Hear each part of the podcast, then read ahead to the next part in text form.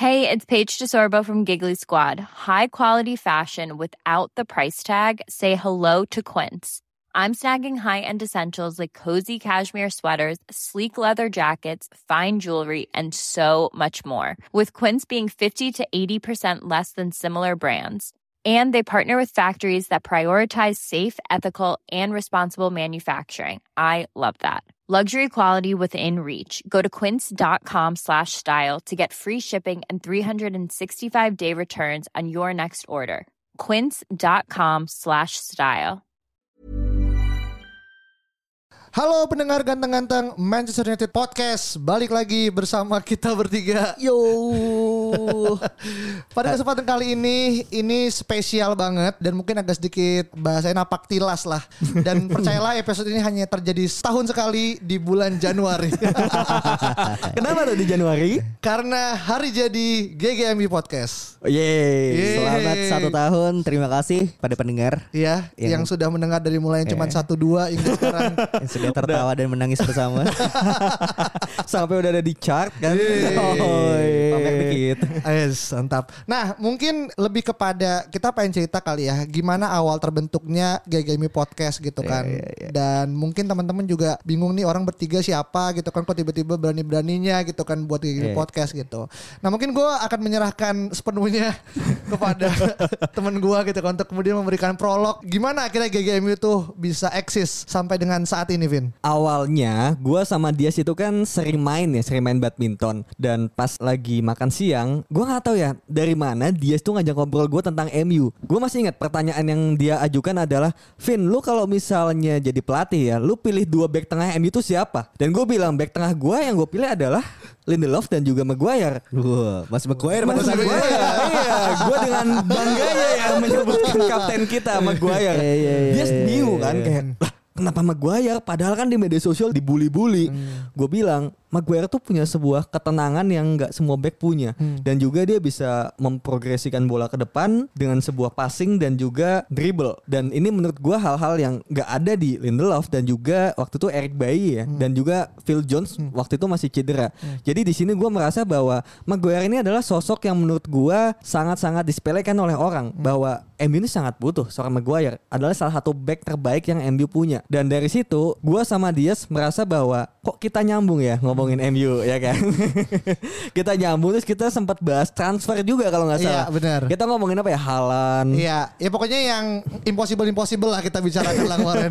iya ya kayak gitu kan dan pada akhirnya gue merasa kayak kayak seru juga nih kalau Hmm. misalnya hal-hal yang kita mungkin biasa ngobrolin di tengah-tengah makan siang Hmm. yang kayak cuma 5-10 menit kayak kalau misalnya kita rekam dan kita jadikan sebuah konten dan apalagi kalau kita kayak bisa ajak satu orang lagi Hmm. biar bertiga itu menjadi hal yang lebih seru lagi apalagi kalau kita ingat bahwa MU ini kan mayoritas pertandingannya isinya misu-misu Benar. Perlu ada orang yang menjebatani. Dan sosok tersebut jatuh. Iya, eh ada iya, teman kita nih yang suka marah-marah nih gimana Ong? Yo, gue masih ingat banget itu pagi-pagi nih. Pagi-pagi gue di chat Alvin kayak gini. Bro, lo hari ini di atas maghrib ada acara atau free nih? Gitu. Kenapa Vin nih? Dia mau ngajakin jalan Iya. mau ngajakin jalan. Ternyata dia mau ngajakin ngobrol gitu tentang United pada saat itu gitu. Lo udah kira lo lo dijanjiin sama Dias kan? Lo Udah. Udah, Dias. udah, udah. Terus gue uh, nanya oke lah gitu jam berapa? Jam 8 Oke oke aja maksudnya pada situ kayak yaudah oke oke aja gitu kan. Hmm. Abis itu jalan kenapa gue mau pada situ adalah Waktu itu United kayak nggak salah lagi lagi oke oke-nya Lagi oke. Lagi oke oke-nya Dan gue banyak follow akun-akun United yang selengen gitu ya. Akun-akun United yang emang emang sering banter gitu sama fans-fans lain gitu. Dan gue gue merasa gue perlu platform juga nih untuk untuk menyampaikan ke euforiaan itu pada saat itu gitu kan. Ya sekarang lu sesali ya. sekarang mau begini tim gua deh. Cuman ternyata gue cuma butuh platform untuk menyampaikan keluh kesah gitu kan untuk United ini gitu dan ya alhamdulillahnya berjalan selama satu tahun ini luar biasa dengan euforia yang yang terhenti ya. Lalu sekarang di masa-masa pahit ini ya GGMU selalu ada lah untuk kita dan juga untuk teman-teman pendengar juga. Betul gitu. betul dan lucunya adalah ini gua Dias dan Saung ini ya terutama Dias sama Saung ini tuh nggak pernah ketemu men. Iya, iya. Sampai iya, iya. episode Fuckman kemarin ya, yang kita Iya, take iya. di box to box di bulan November kan. Exactly, Iya. exactly. Berarti kita ada 11 bulan take tanpa Saung sama Disney ketemu langsung. Bener. Betul. Dan memang kita cukup perlu dipersatukan oleh United saja ya. memang keinginan untuk misuhi United aja kan Bener, sebenarnya. bener, bener. Iya, iya, iya, iya. Common ground udah ada gitu Iya. kan. Tinggal dieksekusi aja. betul betul betul. Nah ini kan kita udah berapa ya 80 88 nih. episode Um, 80 bulan Terakhir 78. 78 Kalau sama ini jadi mungkin jadi 80. 80 bener kan pas 80 gitu Betul. kan Dan pasti banyak hal yang akhirnya Ya kita sesali lebih banyak pasti Dan juga yang pasti kita uh, banggakan juga gitu kan Nah gue pengen nanya nih ke kalian berdua gitu Kira-kira episode yang ada nih di 80 ini gitu kan Apa yang kemudian menurut kalian tuh yang paling terfavorit Baik secara mungkin numbersnya oke Atau mungkin secara feelsnya dapet Atau mungkin yang paling bete secara lagi nggak mood disuruh ngetek gitu kan Atau secara kontennya kok kayaknya B aja gitu Dari dari Song Sri lu gimana Ung? Favorit dulu ya. Ya Yang favorit tentu saja gue nggak mau bilang Ronaldo sih karena mungkin itu sudah kita semua pasti episode favoritnya itu gitu ya. Heeh, heeh. Gue mau bilang tentang Harry Kane sih. Waduh. sama kayak gue. kayak gue mikir lagi. Perdebatan mengenai ya atau tidaknya United harus membeli Harry Kane itu cukup menarik ya karena gue cukup berbeda pendapat pada saat itu sama Cam Alvin dan gue bilang ketika kita punya chance untuk beli Harry Kane ya lo belilah. Ini bukan tentang masalah dia cocok atau enggak, mahal atau enggak ini tentang United tuh butuh striker dan kita perlu Harry Kane pada saat itu gitu. dan itu secara engagement juga cukup oke ya. saat Oke, ya. oke. Itu salah satu episode yang pada akhirnya mendongkrak jumlah listener kita. Iya iya iya iya. yang bikin iya, sampai iya. sekarang tuh pertama kalinya kita ada lonjakan besar ya. Itu episode Harry Kane. Iya iya iya. iya. Meskipun cukup panjang secara episode Cukup panjang satu jam. Sih satu jam Satu ya. jam. Kita jarang-jarang loh tag satu jam itu Betul, untuk betul. bahas satu orang pemain doang gitu. itu Oke, sih Harry. Kane menurut gua. Harry Kane Yang Iya, iya. terbetenya apa? Wah ini gue tiap kalau tag kalah Maksudnya di malam sebelumnya United kalah gitu Ini memang kita kan kadang perlu perlu mengumpulkan sisa-sisa semangat ya Untuk bahas United lagi gitu Kecuali kalau memang matchnya memang banyak Walaupun kalah cuman kayak memang perlu dibahas gitu Cuman kalau match yang kalah Tapi kalahnya kayak malesin banget gitu Apa ya anjir Ada itu yang MU kalah Europa League kan lu sampai nggak mau tag kan. Wah iya bener anjir Iya iya iya iya iya iya Lawan Villarreal kan iya. Karena Karena maksudnya kita udah keluar-keluar duluan nih. Aduh. Kan malu Bo Iya ya sih, kan? bos. Harga diri bos. Harga diri bos. Itu sih Itu sih. Karena itu tadi Hype-nya udah tinggi duluan Ternyata kita dijatuhkan oleh ekspektasi sendiri gitu. Jadi perlu sisa-sisa semangat ya Untuk tag sama iya pokoknya M itu yang sang maha mengecewakan lah ya. Betul Oke, betul oke, betul. oke. Nah kalau lu gimana Vin? Kalau gue episode terbaik adalah utak atik formasi, Oke. taktik dan formasi. Karena Iya, iya, gue iya, merasa iya. bahwa di situ kita banyak ideas, banyak kemungkinan-kemungkinan formasi yang bisa MU gunakan dari kepala kita dan juga gue merasa bahwa harusnya formasi yang gue pakai ini bagus. Hmm. Oke. Sayang Oke. ya nggak dipakai nih sama oleh iya, bangsa. iya, iya. Jadi kayak gue tuh udah udah udah kalau kalian ingat ya gue udah, udah sampai bikin di formasi ini kalau formasi MU menyerang tuh begini, Iya. kalau bertahan tuh begini. Iya. Kenapa gue bilang ini bakal berhasil? Gue reflect dari musim lalu di Hmm. match lawan Roma, di match akhir-akhir ya ketika formasinya jadi 4-2-2-2 yang Pogba di kiri jadi ke tengah. Iya, itu menurut iya, gue iya, adalah iya, formasi iya. terbaik dan juga pas Bruno jadi striker lawan Leeds. Iya. Itu menurut gue kayak ini MU yang baru ini, MU yang punya fluiditas Hmm. yang baru. Kenapa nggak pakai? Di situ gue sangat semangat ketika Iya, iya, menjelaskan itu gitu. Karena sangat revolusioner ya. Iya. Ya. Iya iya iya iya. Oke, oke. Karena memang kita pada dasarnya juga suka main FIFA juga kan. Jadi Betul. dengan memposisikan diri kita sebagai manajer oleh Manchester United gitu dan kita punya andil dalam menentukan formasi itu memang menyenangkan sih. Sangat menyenangkan. Walaupun realitanya memang seperti itu gitu ya. Iya iya. Uh, uh. Kalau yang terbete ya, gua mungkin bisa dibilang yang episode musim lalu ya, Jose disaster class dan juga oleh master class. Ketika MU menang lawan Jose, sebenarnya lebih kepada sentimen pribadi ya. Gua abis putus waktu itu. Oh, Kemarin juga ya pas kita gua rekaman sama Saung berdua, Alvin juga ada gitu ya. Juga. Itu juga ada masalah juga Memang- itu. Memang kadang kan kita bete-nya karena masalah pribadi kan. Bener, sebenarnya. bener sih, bener sih. Bukan karena United kalau United kan ya ya udahlah ya gitu kan. ya Iya, karena kan? sentimen pribadi. Iya, iya. dibukain room gitu kan. Eh, Udah iya, lu iya, duluan ya guys ngomong gitu kan. Ini orang diem doang gitu kan. Gak ada suara tiba-tiba sudah selesai. Udah gue selesaiin ya. Iya iya iya iya. iya.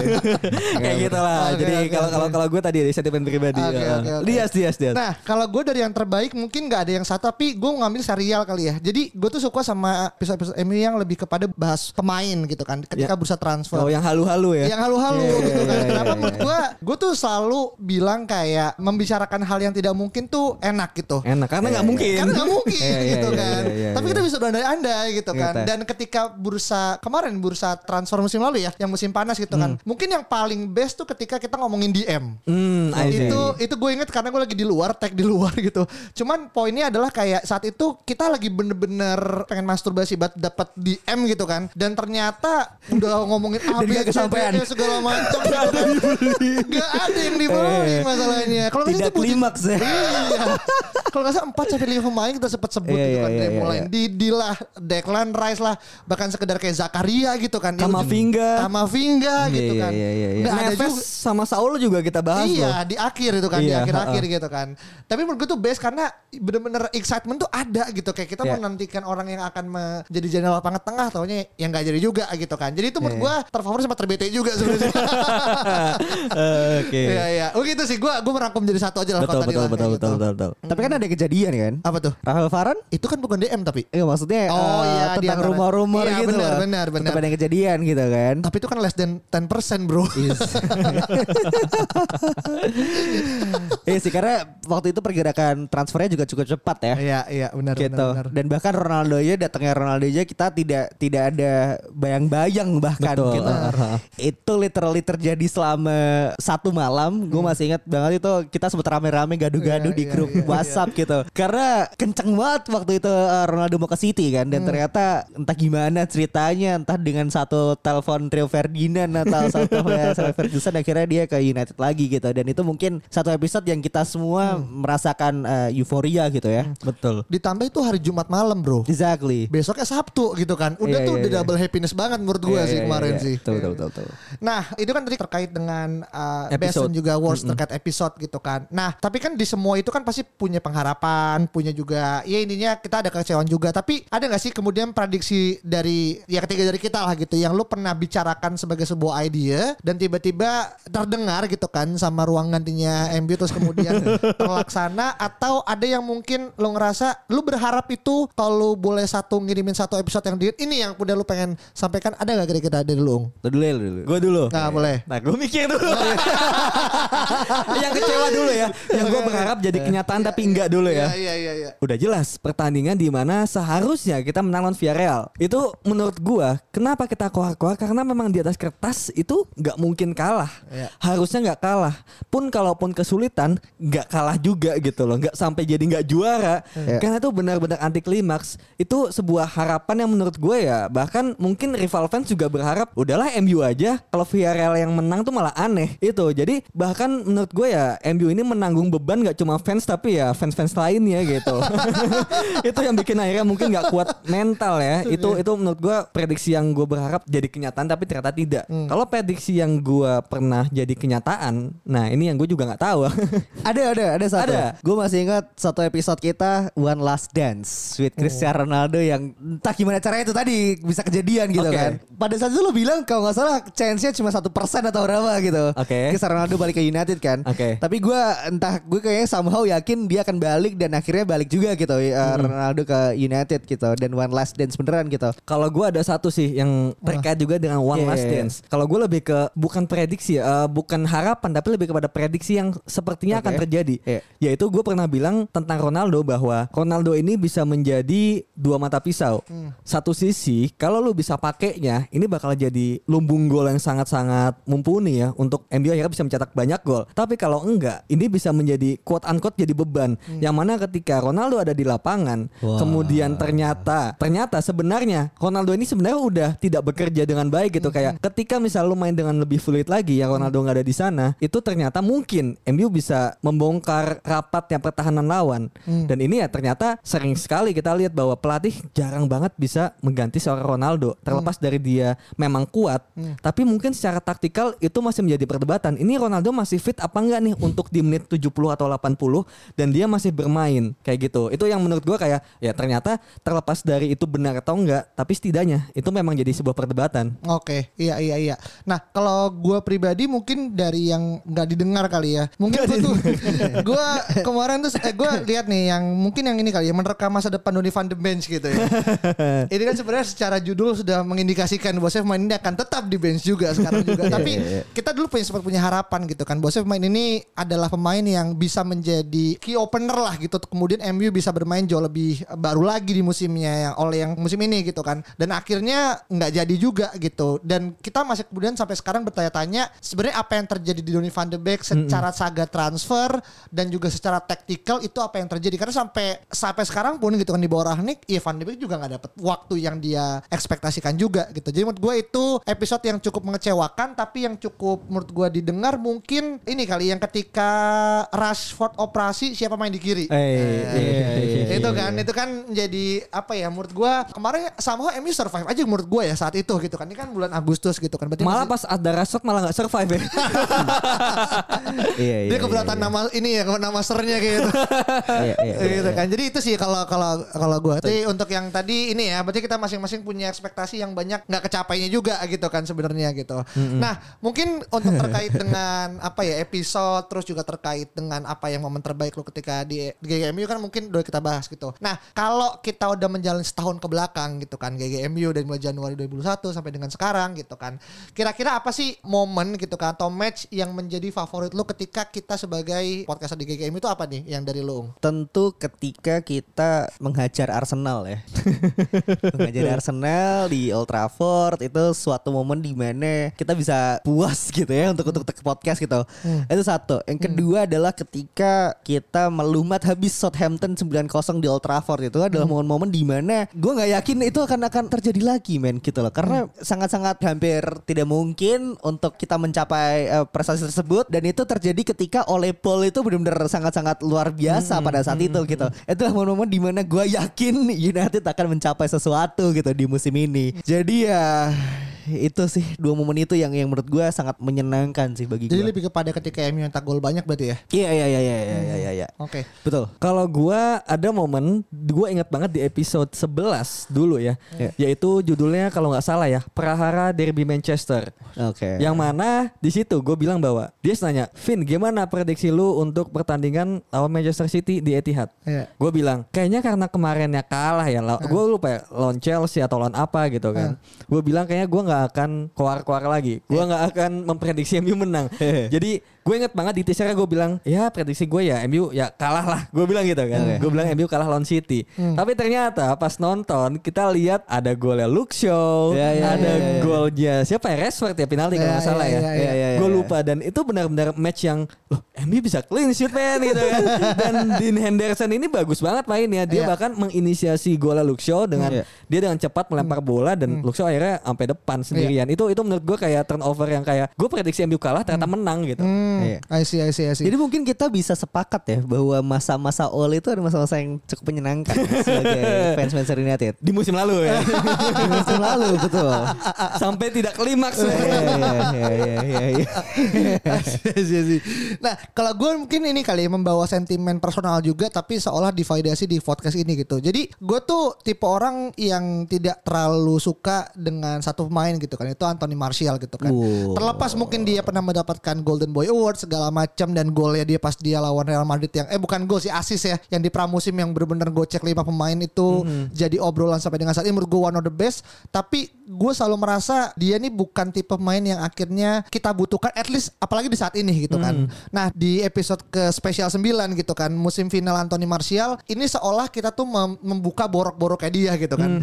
Dan ini masalahnya dipertegas juga beberapa legend yang kemudian bahkan ngomong apakah dia nih ya dia konmen kita gitu.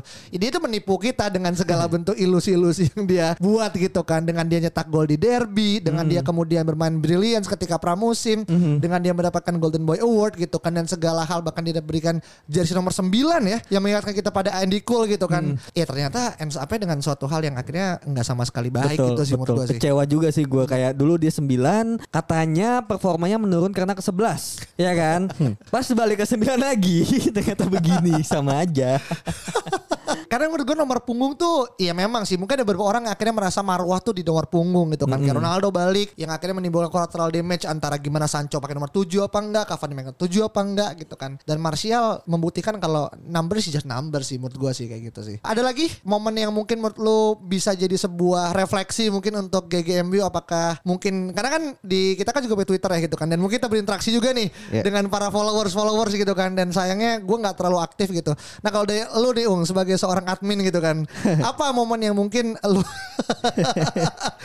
lu mungkin paling absurd temukan dari Twitter GGMU Ung? apa ya apa Vin momen paling absurd ya gue rasa eh, ini sih bahwa kita tidak menyangka pendengar itu sangat-sangat antusias ya dengan dengan GGMB podcast gitu. Bahkan kadang gue masih esing-esing sendiri gitu melihat bagaimana mereka tuh cukup cukup engage juga gitu dengan kita gitu. Itu hal-hal yang mungkin setahun yang lalu kita gak, gak, gak kebayang gitu. Kita bisa bisa connect dengan banyak orang gitu kan dan kita bahkan bisa didengarkan di 16 negara men Iya, gitu. betul, betul. 16 negara mendengarkan GGMU podcast, banyak orang yang bisa engage dengan kita di Twitter gitu. Jadi itu menyenangkan sih buat gua gitu pribadi gitu sih. Menurut lo gimana, Vin? Betul betul dan dengan hari ini ya tepat satu tahun setelah hari jadinya MU ya GGMU podcast di tanggal 7 Januari kemarin gue merasa bahwa ya ini adalah milestone kita yang gue juga nggak nyangka ketika kita lihat Twitter ternyata ya ada followers ya men gitu lah ada orang-orang yang nge-follow Iya, iya, iya. konten kita ngedengerin kita sampai hampir habis Iya, iya, 75% itu dengerin episode kita sampai selesai loh gitu tandanya kayak kita siapa sih gitu Iya, kita iya, orang iya. biasa sama-sama penonton juga tapi kok orang mau dengerin bullshitnya kita gitu kan Dan sama-sama memiliki keluh kesah ya. betul betul jadi mungkin ya benar yang waktu itu Iya. kita pernah bilang ya kita dipersatukan oleh kesamaan rasa kesamaan nasib Betul. Betul. Dan menariknya hampir semuanya seusia dengan kita kan pendengarnya kan. betul betul Iya, iya, iya. 18 sampai 27 Iya mayoritas. exactly. Jadi memang ya kita layaknya ngobrol sesama Tongkrongan. Iya tongkrongan lah gitu. Misalkan kita ketemu sama teman kita gitu di mana out of nowhere kita lagi ngobrol eh anjir MU goblok banget ya kemarin ya. Kok bisa sih kayak gitu-gitu ya. Itu yang yang kadang kita pakai platform ini untuk untuk itu gitu. betul Iya, betul Jadi menyenangkan lah kita punya eh, banyak teman gitu di sini. Mhm, Iya benar dan kasarnya kan sebagai katarsis juga kita sebagai fans MU yang mungkin kalau kita hanya nge-tweet yang denger ya followers kita gitu kan atau yang Iya. orang kita kenal gitu. Tapi lewat platform GGMU kan seolah kita membuka ruang bahwasanya ruang diskusi itu nggak cuman buat mereka yang kemudian mungkin secara pengalaman jauh lebih lama tentang tahu MU gitu kan ataupun yang segala macam tapi kita pun yang masih muda yang kemudian baru nonton MU ketika zaman SMP SMA masih terrelate juga gitu. Iya, iya, itu sih iya, yang iya. jadi apa namanya value kali ya tentang Eh. gimana kita ngebuat ini juga. Gimana Ung? Ya kalau misalnya ngelihat dari segmentasi umur tadi ya, itu ya yang terakhir nonton yang usia-usia SMP, SMA yang baru, yang sama lah, yang sama rasa bener, yang sama-sama waktu menang tuh kita di usia itu gitu. Iya. Jadi jadinya senasib sepenanggungan gitu loh, bro. Bener, kita melihat United, melihat mereka uh, United ini dicaci maki di, di di internet gitu, melihat bagaimana banyak meme-meme yang beredar gitu, melihat bagaimana oleh sedikit memberikan harapan bahwa United akan kembali lagi dan ternyata sekarang seperti ini nasibnya gitu. Ketika lo punya temen gitu, kan misery love company kan. Jadi ini hal-hal yang yang menyenangkan sih bagi gua gitu. Kita bisa berbagi, kita bisa memberikan insight-insight ya. Harapan-harapan kita tentu kita bisa memberikan insight lah. Kita bisa memberikan hal-hal yang mungkin menurut kita menarik dan bisa dibagikan ke teman-teman semuanya Oke. gitu.